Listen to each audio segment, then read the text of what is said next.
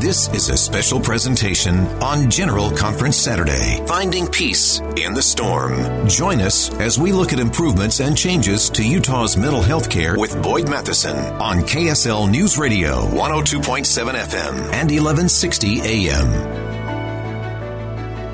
Thank you for joining us on KSL News Radio for this special General Conference weekend.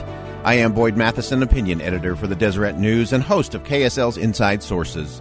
For the next hour, we're going to focus on finding peace in the storm, a look at mental health now and in the future. We'll be joined by experts and thought leaders I've had the chance to interview from a wide range of disciplines, including Jane Clayson, former journalist and author of Silent Souls Weeping, Elder J. Devin Cornish, a General Authority 70 from the Church of Jesus Christ of Latter day Saints. We'll begin our program, however, with a place of unexpected innovation relating to mental health, the criminal justice system, and the courts. I sat down with Judge Matthew Durrant of the Utah Supreme Court for a fascinating look at how the courts are attempting to better help those struggling with mental health issues. Thrilled to have uh, not just with us, but in studio, uh, Utah Supreme Court Justice Matthew Durrant. Uh, so let's start with your uh, address to the legislature. Uh, it was interesting in, in your remarks up on, on Capitol Hill.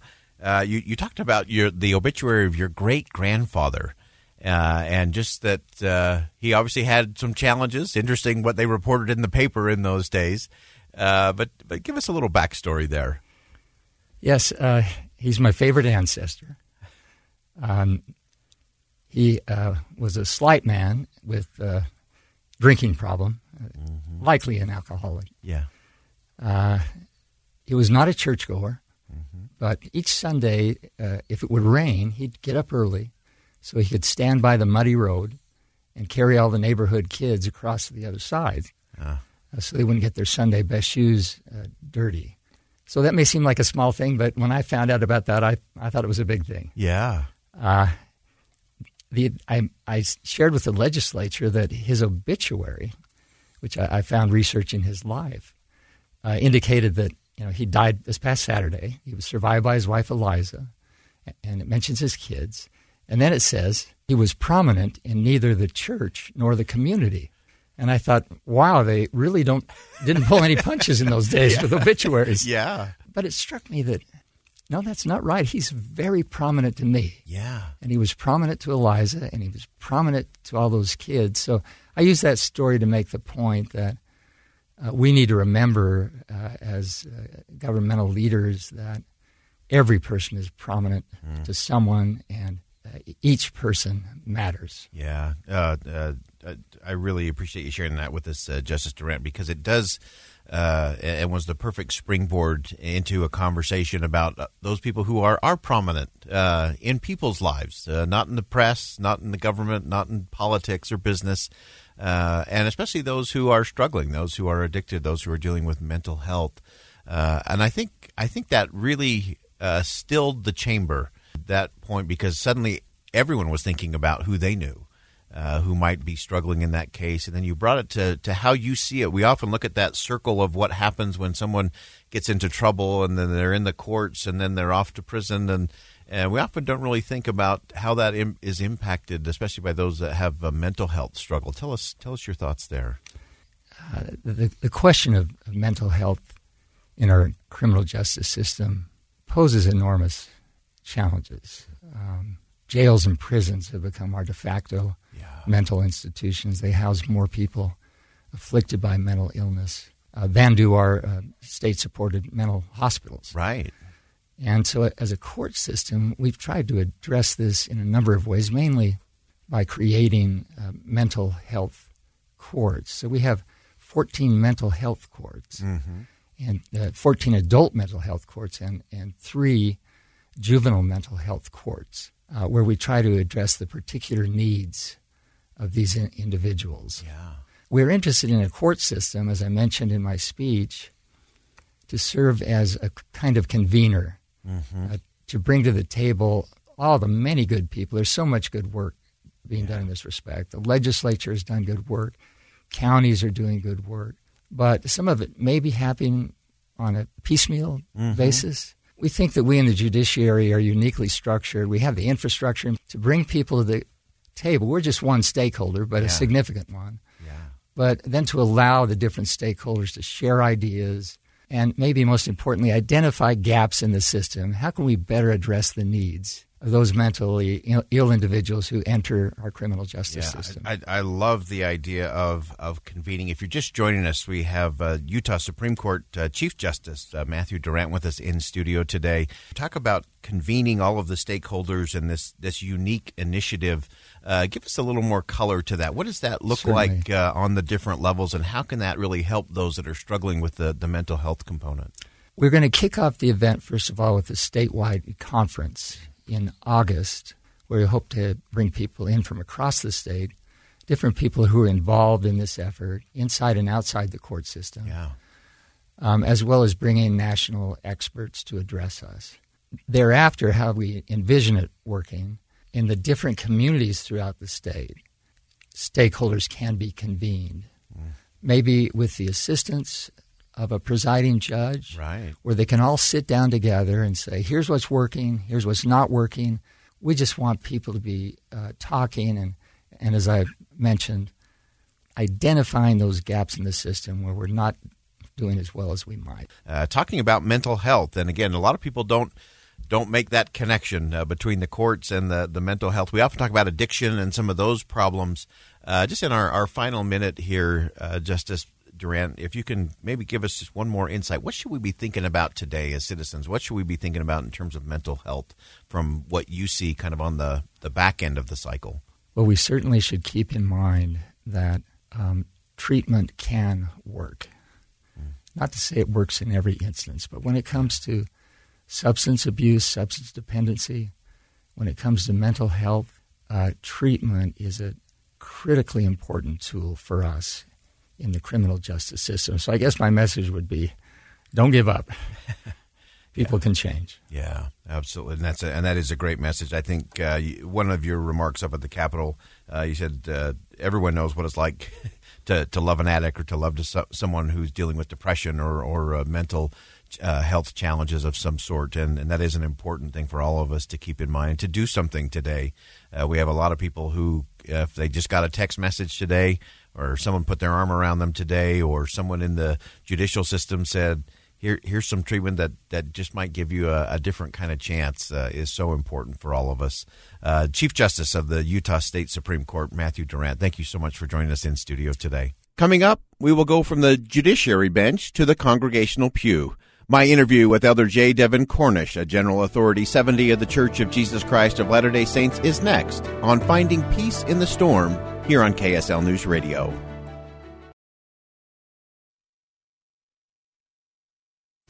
You can hear Boyd live weekdays 11 till 12 on this same station. Back to Finding Peace in the Storm on KSL News Radio.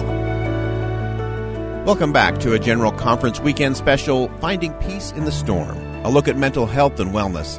I'm Boyd Matheson, opinion editor for the Deseret News and host of KSL's Inside Sources. We'll shift now to the role of faith in mental health in my interview with Elder J. Devin Cornish. Elder Cornish received a Bachelor of Arts in Biology from Johns Hopkins University in 1975 and in 1978 received a Doctor of Medicine also from Johns Hopkins University. He completed his pediatric residency at the Boston Children's Hospital at Harvard University. He also served as chairman in the Department of Pediatrics in the Emory University School of Medicine his church service includes being a full time missionary in the Guatemala El Salvador mission, a bishop, stake president, president of the Dominican Republic Santiago mission, and an Area 70. Elder Cornish, thanks for joining us today. It's a pleasure to be with you, Boyd. Well, this is one of those topics, these diseases of despair, the, the challenges of, of anxiety and depression uh, continue to plague the nation and, and plague individuals in our communities. Uh, we often refer to these as getting comfortable with some of the uncomfortable conversations. As you've ministered throughout the church, as you've traveled the world, what have you learned about mental health and dealing with some of these diseases of despair? First of all, I've learned that disease is no respecter of persons. People become depressed and have mental illness, whether they are rich or poor, whether they live in advanced cultures or in depressed and difficult cultures. People are susceptible to mental and emotional difficulties whether they have a background of those things in their family or not. So the first message is This is no respecter of persons. People get these things. I think sometimes we do feel like what's what's wrong with me. I think people often ask themselves that uh, that very question of is there something wrong with me? What else have you seen in terms of how do we come to grips with that? That hey, it's it's okay. This is normal. It is no respecter of person. Let me see if I can frame it in a way that is useful to the general thinking. When was the last time you were concerned about the moral soundness, the character strength, the goodness of a person who had diabetes? Were you ever embarrassed to say, oh, this person with diabetes is my friend. Do you know why you get diabetes? You get diabetes because your pancreas stops making insulin. Well, other organs have biochemical deficiencies. They sometimes don't do what they're supposed to. One of the organs that can do that is your brain. The problem is that if your brain stops making a chemical that transmits feelings, your feeling system may not work right. But now you're depressed for no obvious reason. Nothing sad happened. You just have a gloom and a sadness and, and inertia around you, and people start to treat you differently. They think, what did this person do wrong? What sin did they commit? Hmm. There must be some defect in that person's character. When in truth, there's no more moral meaning to having depression because your brain doesn't make the right chemicals than there's moral meaning to having diabetes because your pancreas doesn't make the right chemicals. But in our culture, and in fact across the world, depression, anxiety, emotional problems bear the moral overtone of deficient character.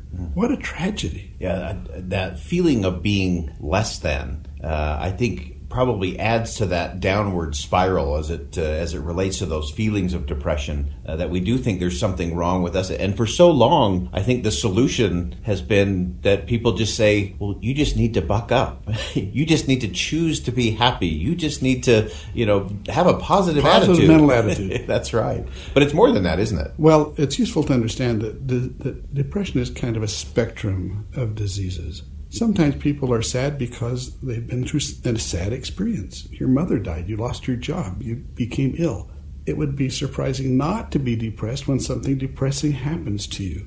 Some people have this overwhelming depression, as I said, without any obvious cause. And then there are people in between. Mm-hmm. There are people who've, in fact, had a difficult experience but can't seem to pull out of it. The reason it's important to understand that this is a spectrum of illness is because it helps you understand how to respond. When a person is having difficulty adjusting to a sad experience, encouragement and, in some cases, even professional counseling can be very sure. helpful. We've often thought in medicine that the people on the other end of the spectrum who have what was been, has been called major depression or depressive disorder do often have a genetic biochemical defect in the way their brain makes and processes chemicals.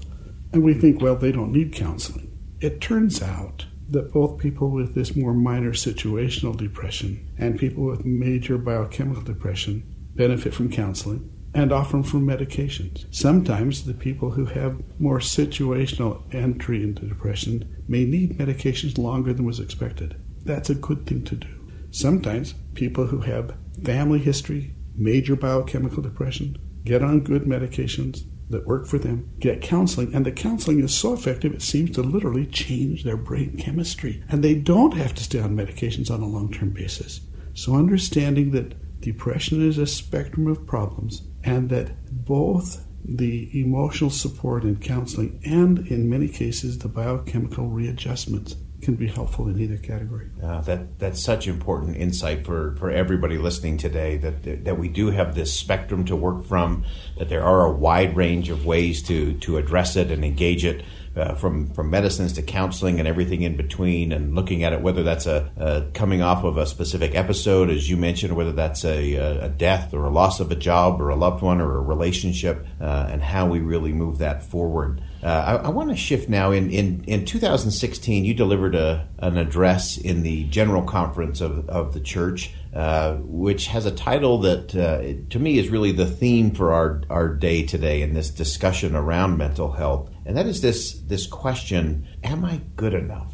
am I good enough? I, I think we all ask that. Uh, can I make it? Can I get through this? And so I want to I want to talk for a minute about what what drove you to writing and delivering that address. What inspired you? Uh, and then I want to really drill down into what was the the process of learning for you uh, as you wrote and then delivered that address. You know, it's a wonderful thing when you have an opportunity to interact with the members of the church. When you get into a question and answer, kind of an open conversation setting, and you invite questions. The questions that come are the softball questions. because people don't want to be seen as raising their hands and asking something that might be embarrassing to them. Right. If you ask for written questions anonymously, anonymously submitted, this question is one of the ones that comes up most frequently. Am I going to make it? Can I really have hope of happiness in this life and in the afterlife? It's a sad thing that we somehow have a misunderstanding of who God is, how He feels toward us, and what He wants for us. The God of heaven, who controls and governs all things everywhere, happens to also be our Father in a very personal and intimate way. He wants real happiness, growth, joy, glory for all His children forever. And He knows how to help everybody grow in ways that will allow them to have that. So a sense that I just am not going to make it, it's not going to work for me, is really a misunderstanding of who God is and what He wants for us. If He can create us, He can govern us, and He can bless us. We should have a little more hope and a little and a little more confidence in who's who's in charge. Right? Little, you know what I've learned from practicing intensive care medicine for so many years is that one of the saddest delusions of this mortal experience is the belief that we're in charge of our lives. Mm. We are not in charge of our lives. We do not control our lives. We are responsible for our lives, but we don't control our lives. But God knows how to manage the experiences of our lives in ways that will change and bless us. And rather than worrying about whether I'm good enough, what we should be asking is, Am I trying? Mm. And I, do I believe that God wants to help me? That's a great. Those are great, great questions, and I, I think so often we we forget that that all we can do is is all we can do, but all we can do is enough. President Hinckley used to say, and I've heard him say this in person on many occasions, brothers and sisters, all God asks of you is to try, yeah. but you have to really try. Stay with us here on KSL News Radio for this special General Conference weekend coverage. My interviews with Dema Ollerton, the behavioral health supervisor at University Neuropsychiatric Institute, and journalist and author Jane Clayson is up next.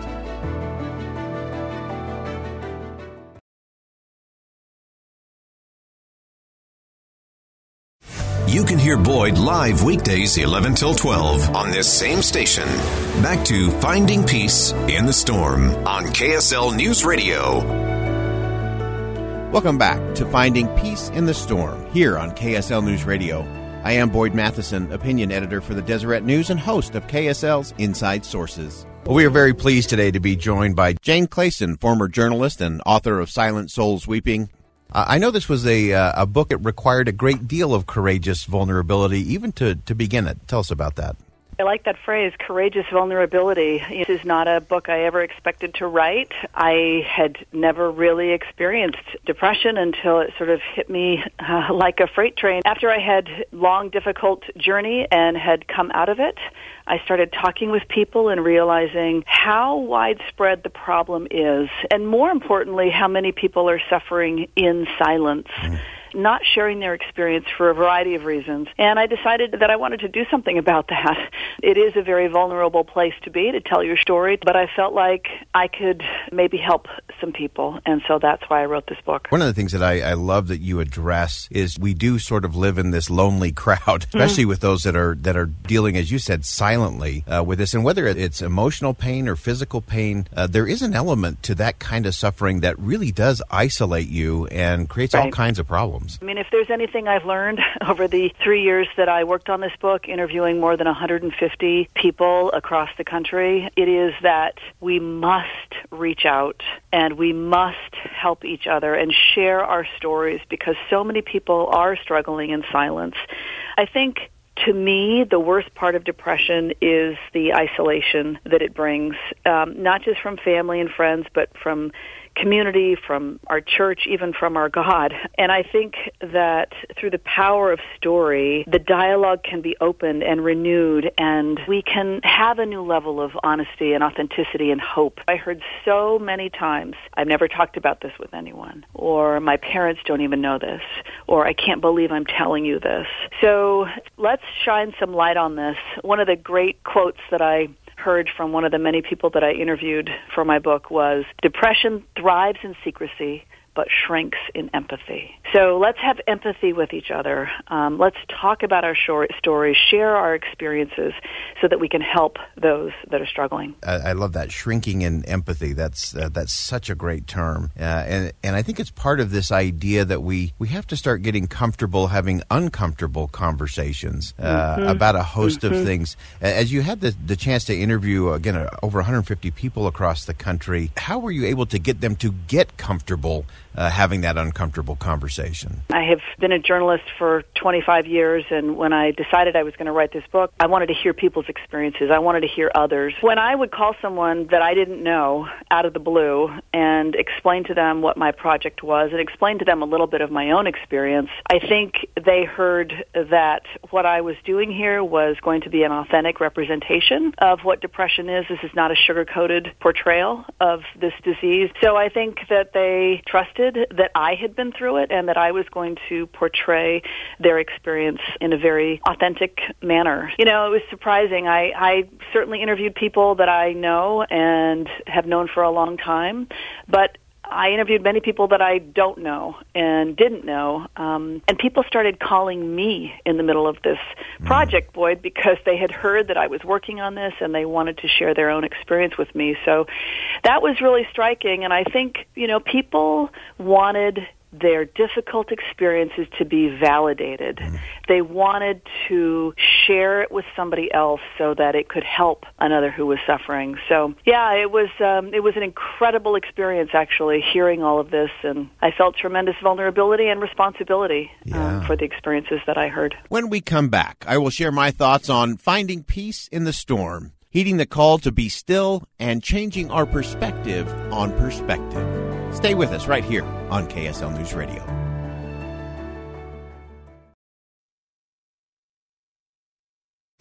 You can hear Boyd live weekdays 11 till 12 on this same station. Back to Finding Peace in the Storm on KSL News Radio. Welcome back to this special General Conference Weekend program, Finding Peace in the Storm. I am Boyd Matheson, opinion editor for the Deseret News and host of KSL's Inside Sources. As we conclude our look at mental health and wellness, I want to share a few thoughts in the context of the current global pandemic.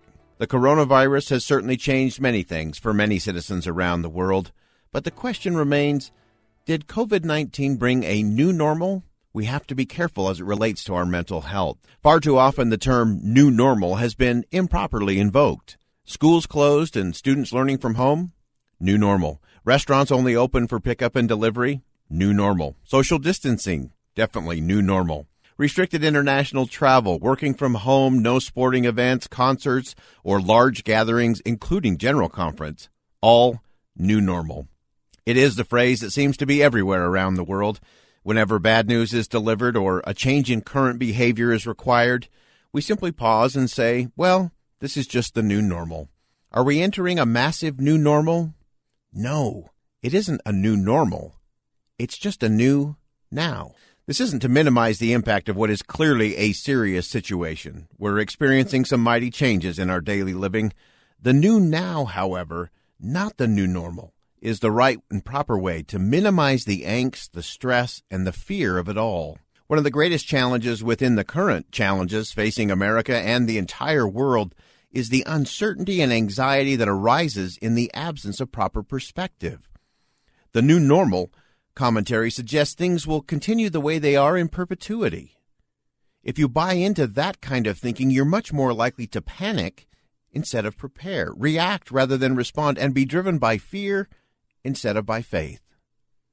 Part of finding peace in the storm is finding a new perspective on perspective. Growing up, I was obsessed with playing basketball, and my goal of all goals was to play at the college level. I practiced more hours than I should have, played more recklessly than was wise, and ultimately got to my senior year in high school with goals still in sight. But as my senior year started to wind down, so did my right shoulder. It got to the point that it would eventually dislocate whenever it wanted to. I went to the doctor to discover that it was in pretty bad shape. The doctor said surgery was required and then was very honest with me and said, Your chances of playing competitive basketball again are slim to none. I was devastated. I was angry. I was frustrated. I went into denial. But the further that went, the worse things got until finally I just knew I had to have the surgery done. I remember sitting at home one night and the phone rang. It was Elder Hugh Pinnock of the Quorum of the Seventy who happened to live in our neighborhood. He asked if I could come over and visit with him at his home. And while I had no idea what Elder Pinnock would want to talk about or why he wanted to talk to me, I agreed and drove over to his place. He met me at the front door, but didn't have his typical Elder Pinnock smiling face and warm handshake. He turned and escorted me back into his library, his den, and we sat down and he told me this story. He said a long time ago there was an old man who lived in a tiny village, and his only possession, his only form of wealth, his only way to provide for himself was his horse. And one night in this village there was a big storm, lots of thunder and lightning. The horse was spooked, and as it raced about the corral, it broke through one of the gates and ran off into the desert. The next morning, the people of the village were going around assessing the damage from the storm, and when they got to the old man's home, they saw the empty corral and the broken gate, and they said to the old man, Oh, this is so awful. This is so terrible. Here you've lost your ho- horse, your only form of wealth. What an awful, terrible thing. But the old man looked at the people and said, No, you don't know this is so bad. You don't know this is an awful or a terrible thing. Well, the days went by, and one night the horse returned and brought with it fifty wild horses it had been running with out in the desert. Now the people of the village returned and said, This is so great. This is so wonderful. Now you have all this wealth, all these horses. You'll never have another worry. What a great and wonderful thing. But the old man paused and looked at the people and said, No, you don't know this is so good. You don't know this is a great or a wonderful thing. Well, the old man had a son who was one of the great young warriors in the village. He'd spent a lot of time perfecting his skill with the sword and the sling. But one day, as he was out breaking in one of those new horses, he was thrown and his leg was crushed. Never again would he be able to use the skills he had worked so hard to develop. Again, the people of the village came to the old man's place saying, Oh, this is so awful. What a tragedy. Here, this great young warrior is now crippled. What an awful, what a terrible thing. But the old man looked at the people and said, No, you don't know this is a bad thing. You don't know this is awful or terrible. Well, it wasn't many days later that the cry of war was heard throughout the land. The warlords came through the village and gathered all those that were able to fight and led them off to a terrible battle. With that, Elder Pinnock stood up, escorted me out of the house, told me to remember this story. I remember getting in my car driving home, trying to figure out what was really going on. I was half waiting for Paul Harvey to come on with the rest of the story. But that was the story. I remember clearly after having my surgery as I was in the hospital for a few days and as friends and family and coaches came to visit, they all began the same. Boyd, this is so awful and terrible. You've practiced all these years, all those hours. It's over. What an awful, terrible thing. And without even thinking, I was responding, no, you don't know this is so bad. And truly it wasn't. It was during that time of recovery that I had the chance to focus on some things that were far more important than making baskets or winning championships. And the reason I share that is because we have to understand for our mental health that perspective is a choice. Sometimes we need to change our perspective about perspective. And maintaining a proper perspective is a skill to be developed for our mental health. And it's much more than a simple attitude adjustment. Perspective isn't about putting on a fake smile or looking at the world through rose colored glasses. It is important, however, to remember that in the face of daunting, difficult challenges, we may not know in the beginning if they are good or bad. We'll certainly know that they are hard and tough and difficult, maybe even overwhelming at times. But framing our perspective properly can be a first step to moving forward to a new kind of new now. And remember, you don't know it's so bad. You don't know it's so good. There's an opportunity to be found even in the most difficult of situations. Now, one of my favorite moments in the New Testament is when Christ and his disciples are on the stormy sea. The disciples are frantically racing about, trying to save the ship, trying to control everything, trying to save themselves. Soon they become weary, as we often do, both emotionally and physically. The fatigue was real. And we have to remember that during our difficult days. Chasing, whether that's mental or physical chasing, it often exhausts us and causes us to stress out, give up, or cave in. In the context of the current coronavirus, we see this manifestation in manic buying, massive misinformation sharing on social media, and the hoarding of supplies. It's also seen in irritability, hopelessness, discouragement, and depression. So, returning to the lesson from the biblical account, after the disciples had so exhausted themselves through their frantic efforts, Christ arose and simply said, Peace, be still. In this declaration, I have always felt, and am now more convinced than ever, that the Savior Jesus Christ was not speaking to the wind and the waves. He was really speaking to his disciples. He was, in essence, saying, be still in the new now. It will pass and we'll journey on. The lesson was to be still in the new now of any current crisis. Living in the new now puts us in control of our emotions and ensures that we focus on the things that we can control and the things that we can do today. So we do know that school will eventually restart, healthy communities will be restored, restaurants will open, sporting events, big crowds, missionaries, all of those things will thankfully rise. High fives will return, big hugs will resume. There'll be a new day. So while suffering will be present in what feels like a dark and discouraging international moment, a magnificent forward moving morning of stillness, a newfound strength will follow, bringing yet another new now for all of us to embrace and to move forward in. Remember, it is against the laws of nature and nature's God that a storm continue forever.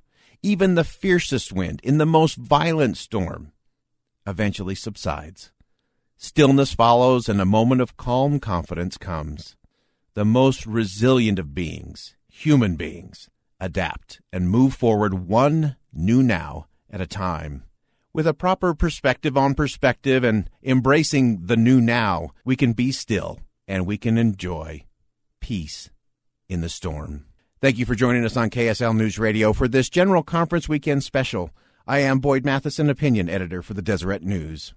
As you go out into the world today, please remember to see something that inspires, say something that uplifts, and do something that makes a difference.